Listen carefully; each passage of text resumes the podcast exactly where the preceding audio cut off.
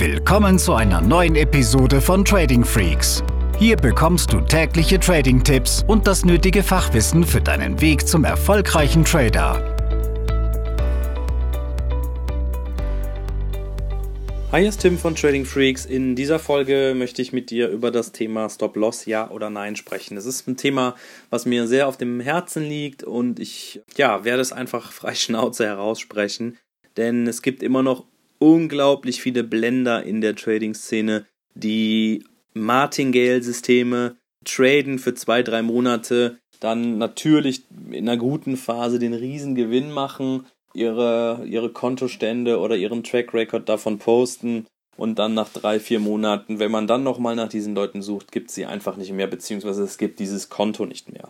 Martingale-Systeme sind Systeme, die ohne Stop-Loss handeln, die also im Verlust immer nachkaufen pyramidisieren und gerade Trading-Anfänger sollten hier sehr, sehr vorsichtig sein. Wir haben in unserem Online-Kurs eine DAX-Strategie, die ähnlich aufgebaut ist, aber mit einem ganz klaren Risikomanagement. Und das ist etwas, was wirklich sehr ausgereift und ausgeklügelt ist und was über die Positionsgröße enorm gesteuert wird. Aber generell, wenn du ganz am Anfang stehst und wenn du den Forex-Markt handelst, dann solltest du immer, immer, immer einen Stop-Loss verwenden.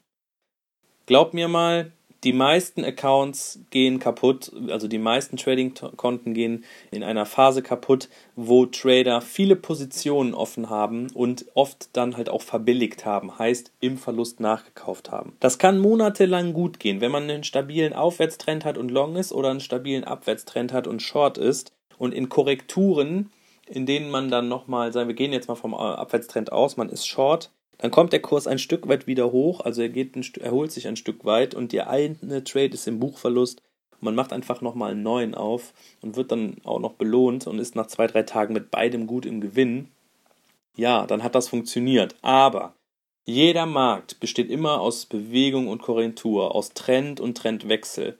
Und wenn die Positionsgröße nicht wirklich minimal ist, dann ist man eben sehr, sehr schnell in einem Buchverlust, der exponentiell steigt, wenn man immer mehr Positionen aufmacht. Viele machen das, weil sie Verluste mental nicht abhaben können. Und deshalb ist es wichtig, dass du dich daran gewöhnst, dass Verluste im Trading dazugehören. Nutze immer einen Stop-Loss. Du musst für dich eine Strategie entwickeln, in dem auch dein Chance-Risiko-Verhältnis eine Rolle spielt. Das heißt, wenn du sagst, ich möchte 50 Punkte Gewinn machen, dann könnten in einem Chance-Risiko-Verhältnis von 1 zu 1 dann auch 50 Punkte SL, also Stop-Loss dabei sein. Wenn du Scalper bist, dann ist es in der Regel ja auch enger. Es gibt Leute, die haben von Natur aus ein negatives Chance-Risiko-Verhältnis für ihre Trades. Die sagen, ich nehme nur 20 Pips oder 20 Punkte mit, ich habe aber 100 Punkte SL. Gut, wenn die eine Trefferquote von 8 zu 1 oder 10 zu 1 haben, funktioniert auch das. Hier gibt es kein richtig oder falsch. Ja, aber, und das möchte ich dir nochmal sagen, auch Profi- und auch Elite-Trader von Investmentbanken oder Hedgefonds haben immer einen Stop. So viel dazu, viel Erfolg dabei und wir sind kürzer. Diese Episode ist zu Ende. Abonniere diesen Kanal für noch mehr Trading-Tipps und schau vorbei auf tradingfreaks.com.